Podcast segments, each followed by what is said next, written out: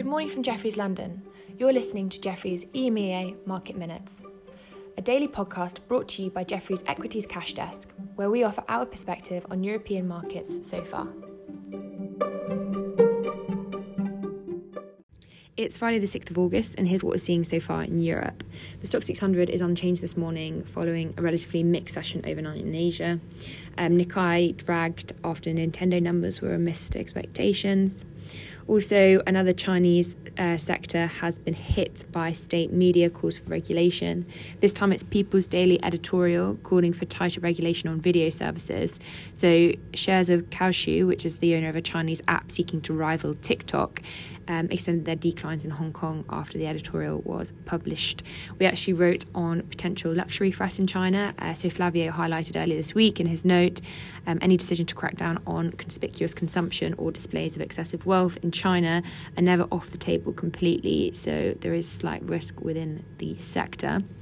Apart from luxury, it also looks like sporting goods like Adidas face some headwinds in China as well.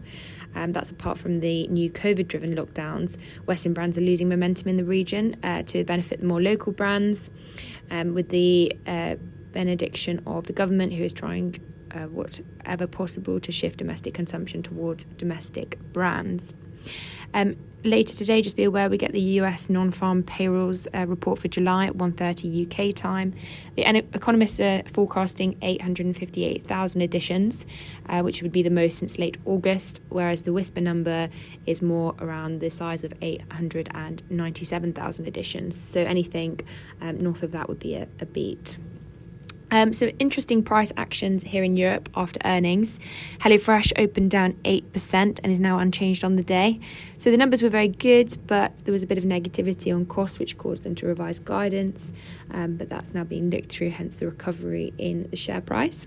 Insurance is at the top of the table today after Allianz uh, is up 3% on raising its outlook and announcing a new share buyback. And on the flip side, worst sector today is pharma. So um, that's after Novo B gave up some of their gains after yesterday's rally and um, post numbers. Also, Hikma's down 5%, which is an interesting move given that they improved their fiscal year outlook, which was driven by upgraded guidance in generics. And I think the market was pricing in more of an upgrade here, but still some people scratching their heads. Um, also, weak in the sector today is Roche after ARK Funds announced that they were selling Roche. They're also selling Tesla um, and buying uh, Roku and Eagle. Elsewhere, we've had a few people asking on weakness in Kingfisher.